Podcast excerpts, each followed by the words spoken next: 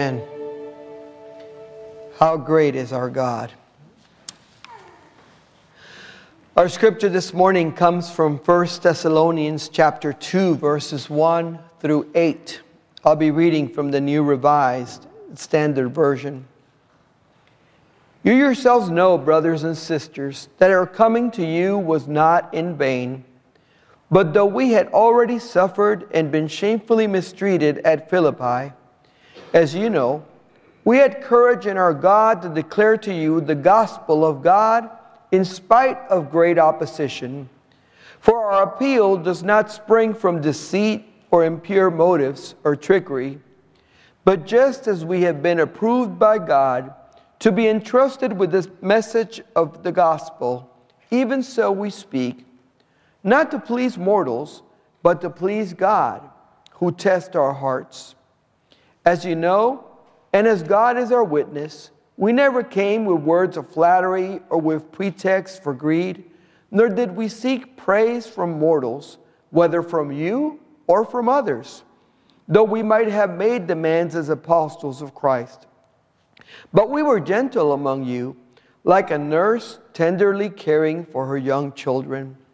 So deeply do we care for you that we are determined to share with you not only the gospel of God, but also our own selves, because you have become very dear to us. The word of God for us this morning. Thanks be to God. Let's pray.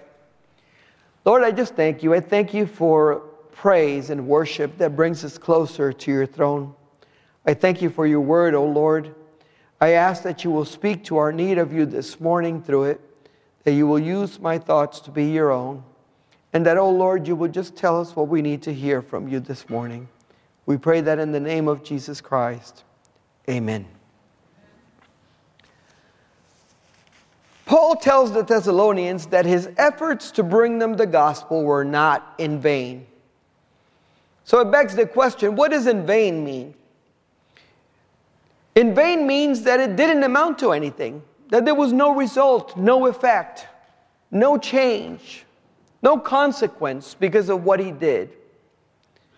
He says, My efforts to bring you the gospel were not in vain. If they were not in vain, then what that means is that Paul could see the effect of the gospel in this church.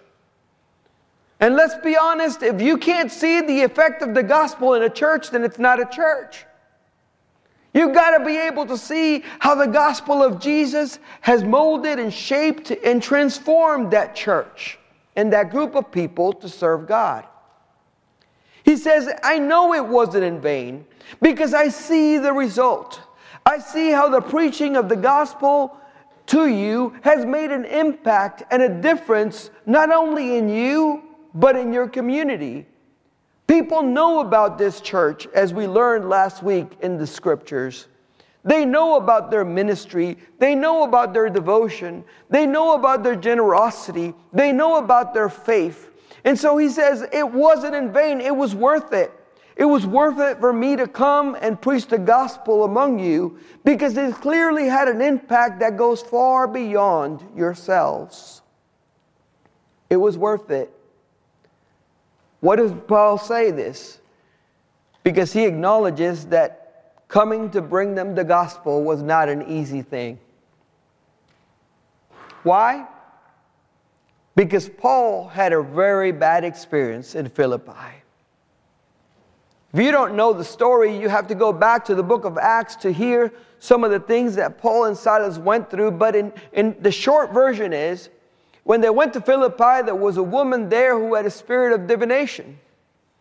And she kept yelling out to the people around the apostles that these men were truly from God, that they needed to listen to them because they were truly from God. And this woman kept doing this over and over again until the disciples basically got tired. And Paul basically rebuked the spirit of divination and when he did, the owners of this woman, who used her spirit of divination to make some money, got upset and reported them to the authorities. And the authorities in Philippi arrested them and then they beat them with rods and put them in jail. Beat them with rods in public, in front of everybody. It's bad enough to get a beating, but I don't know if you remember growing up, when your mommy gave you a beating in front of somebody else, that was just, you didn't want that. That's humiliating, right? And here is these grown men being beaten in public because they were sharing the gospel and they had rebuked the spirit of divination and they had gotten in trouble for it. And the next thing you know is they had been thrown in prison. But not just in prison, they were in the innermost part of the prison, shackles on their feet, just miserable. And there in the prison, if you know the story, they proclaimed Jesus Christ. They worship God. And God shook the whole jail, opened all the doors. They got to minister to the jailer. And the next day they were released because the authorities found out that Paul was a Roman citizen and beating them in public was a big no no. But the bottom line is, it had been a really tough time in Philippi. If you went to a town and you proclaimed Jesus Christ and they beat you with rods and threw you in jail and traumatized you in such a way, would you then pick up and go to the next town to share Jesus? Because that's what Paul did. He basically left Philippi after going through all of that, that humiliation, being thrown in jail, experiencing all of that anguish and persecution. And then he went over and started the, the movement in Thessalonica. And he says, It was worth it. It wasn't in vain because I've seen what the gospel has done among you. Instead of shying away from preaching the gospel, Paul took courage in God and he declared the gospel to the Thessalonians. Despite the great oppression, despite the fact that he was kicked out of every town he ever went to, he went on to share the gospel of Jesus Christ. It really begs the question how do we handle setbacks and difficulties? I mean, if you were stoned and left for dead, would you still get up and go preach the gospel afterwards? Because Paul did. If you were shipwrecked, would you still go and preach the gospel? I mean, so many things happened to him, and so many things came against him, and yet, despite all of the setbacks, Paul was always able to find courage in God and declare the gospel of Jesus Christ in so many different places. And he explains to them that his appeal did not come from deceit or impure motives or trickery. He says it was sincere. It was from the heart. It was from my own experience with Jesus. You see, Paul understood that you can't give what you don't have. You've got to have an experience with Jesus to be able to share Jesus with somebody else. He says, I came to you in all honesty. I came to you without trickery. I came to you without ulterior motives. And I came to you as one who was approved by God. And this is really important. Paul says, It wasn't my idea. I didn't come up with this idea of going to you and sharing the gospel. It wasn't my thought. If you read the, the book of Acts, you find out that Paul didn't even want to go there.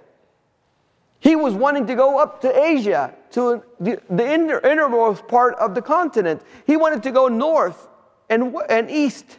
And God said, No, no, no, you need to go, go here. And He directed his path at every step of the way. And he took him to this place, and he says, I was approved and entrusted with the gospel, and that's why I came to you. When the message of Jesus comes from our own experience with him, we don't have to add or take away anything from it. We just need to share it like it is. With all the rough spots, with all the ups and the downs, you know, you don't need to make yourself the hero of your story because Jesus is the only hero that needs to shine in the story. You don't need to make yourself sound good as you tell your testimony Because the one that needs to look good is Jesus, who was there through it all to help you and to pull you through it. When we share our story freely, without any hidden agendas, without ulterior motives, then we do so in a way that has been approved by God. That's all He asks. Tell your story, share the gospel. And it really is a privilege to be approved by God and to be entrusted with His word. Paul understood that it was a big responsibility to be approved by God. But he knew in his own experience that Jesus himself had approved him for this call. You have to remember his experience on the road to Damascus when he was persecuting Christians. And literally, Jesus blinded him on the road and said, uh, Buddy, you're on the wrong team. You need to be a part of my church, not persecuting my church. And then Jesus himself told them that he was going to go and he was going to he was going to preach to many leaders and in many places. And I wonder if at that moment Paul wondered if any of this was going to happen. If he had doubts about how somebody who had persecuted the church could become somebody who shared Jesus with the world. Yet Paul was approved for the ministry, not because he was really smart or really able, but because he was willing to respond to the call. Paul's approval shows that the approval of God is all that you really need when it comes to being part of the kingdom of God. You know, being a people pleaser is exhausting. Have you ever tried to please everybody around you? Don't work. Can't do it. Paul learned that the only person that he really needed to please was God. And that God picks people not based on just their abilities or their talents or how strong they are or how able they are, but based on the examination of their hearts.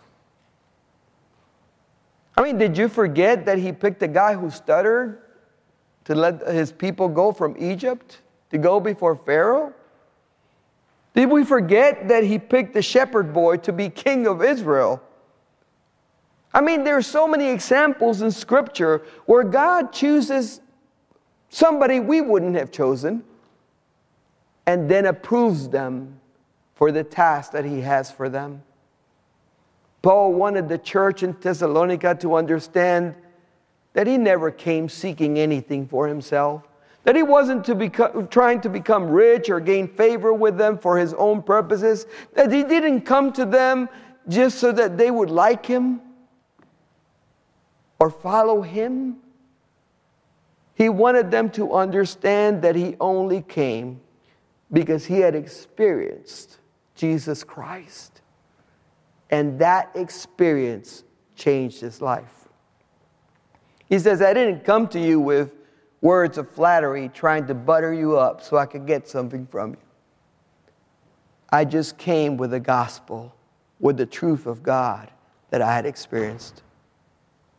And I came because God called me to it, because God approved me for it. You know, we need to learn to see God's approval in our lives. And God doesn't just approve us for the kingdom, He approves us for ministry. He approves us to go and do things in His name. He approves us to go and share our stories. He approves us to use our resources to grow His kingdom here on earth. Has God approved us? And if He has, what has He approved us for? What is the purpose that He has in our lives? Are we going to let the fact that people mistreat us deter us from what God has approved us to do? Are we going to let difficulties keep us from fulfilling the will of God in our lives? Paul basically says, let it never be so. Let us always be faithful to the call. Let us continue to do whatever it takes to share Jesus. And he fell so much in love with this church that he describes his relationship to them as the one of a nurse tenderly caring for her own children. And I got to admit, when I saw that, I thought of Leah carrying every baby in this house. I mean, every baby in this house. There's this tender care, and you're treating them like they're your own, right? You're loving them like they're your own. What Paul was saying is, I have loved you, I have cared for you like you were my own children. He adopted them as his spiritual children. And he says, And I was gentle with you because he knew they were new to the faith. You know, when you meet somebody and share with them Christ and invite them to a relationship with Jesus, you can't rush their spiritual growth. You got to meet them where they are. You got to meet them w- with what they're going through. You got to meet them at the place where they need to be met so that Jesus can begin the transforming work that he can do in their lives. Paul said, I, I just, I just loved you like my children, and I cared for you, and I never sought to get rich from you. And this is so interesting because he got accused of trying to get rich. No, nobody really gets rich in ministry. I don't know if anybody's told you that. I, I know we have a few televangelists that appear on TV and they're wearing Rolexes. The majority of pastors aren't like that. The majority of ministers that are in the gospel are not like that. The majority of evangelists and missionaries are not like that. Most of us know what it means to dedicate life to ministry because we have experienced the goodness of God in our lives. And trust me, we didn't go in it for the money. There's a lot of things that pay a lot more money. That's not why we're in it. Why are we in it? Because God gave us approval and a call. Approval to go in His name, approval to build His church and His kingdom, approval to bear witness to the world that He is real. And at the end of the day, His approval is all that matters. You know, he says, I didn't come so that you guys like me, so that you guys would approve of me. I already had the approval that I needed, and the approval comes from God.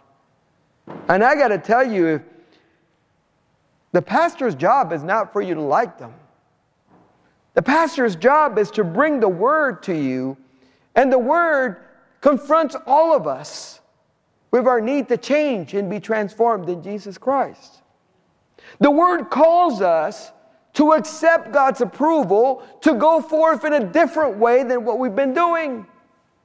It calls us to, to change, not for change's sake, but for the sake of the gospel and the kingdom of God. A famous psalm says, I'd rather be a doorkeeper in the house of my God than live in the tents of wickedness. That's what Paul was trying to say. You know, I'd rather be the lowest in the rung in the kingdom of God than be at the top of the heap in the world. And he meant it. He was willing to do whatever it took to share the gospel. Now, God's approval, like I was telling the children, doesn't mean that we do everything right. It doesn't mean that we're perfect. But it does mean that we are moving on to perfection in Jesus Christ, that we're seeking every single day to change from the inside out to be more what God wants us to be so that we can help others to know Him. That God is in agreement with us as we go out in His name to share the gospel, and that He has given us confirmation of that approval. Do you know how we know that we have the approval of God? Because we receive the Holy Spirit. The Holy Spirit bears witness to our spirit that we are His and He is ours. When you feel that as you're worshiping, when you feel that as you are here and, and together with other believers, when you feel that as you're standing before somebody who needs to hear a word from God and God is giving you that word, that's the Holy Spirit. It's telling you that you have been approved to go and share the gospel and to make a difference in somebody's life. It's God trying to tell you take courage. I'm with you. It doesn't matter what comes against you. I have already overcome the world. Don't fear. Go boldly in my name. As Paul wrote to the church, he was trying to encourage them, but he was also trying to remind them that they had already been approved by God. There's too many people that are running around trying to find ways to please God, to get everything right so that somehow they can deserve His grace and His love, when it's not about that. It's about accepting what Jesus did on the cross for us, accepting his righteousness, and then seeking him in all of our ways, in every aspect of our lives, knowing that whatever is lacking, he will put in, that whatever we need, he will supply, that wherever we fall short, he'll lift us up. And I don't know about you, but I need that grace every single day of my life. I need it at every moment. Because without Jesus, we can't make it. I'm just glad He approves. I'm glad His love covers us. And I'm glad that His grace is sufficient. Go knowing today that you have been approved and that He has given you Jesus and the Holy Spirit. Let us pray. Heavenly Father, I just thank you. I thank you because you have approved us for ministry. You have approved us to share your gospel. You have approved us to feed the hungry and clothe the naked. You have approved us to visit the sick. You have approved us to be your hands and your feet and your voice in our communities. We ask, O oh Lord, that you will help us to take courage in you, to not let any difficulty or adversity that we will face deter us from what you have called us to do. Lord, help us to experience your approval this very week. Give us signs of your Holy Spirit being with us. Give us empowerment, O oh Lord, to know exactly what to say and what to do and when to do it and when to say it. And help us to know, O Lord, that we have been approved by you. We pray that in the name of Jesus Christ. Amen. The altar is always open if you need to come forward and just claim that approval for yourself. If there's anything that's holding you back from accepting fully the approval that God has given you, we want to pray with you this morning as we continue to worship.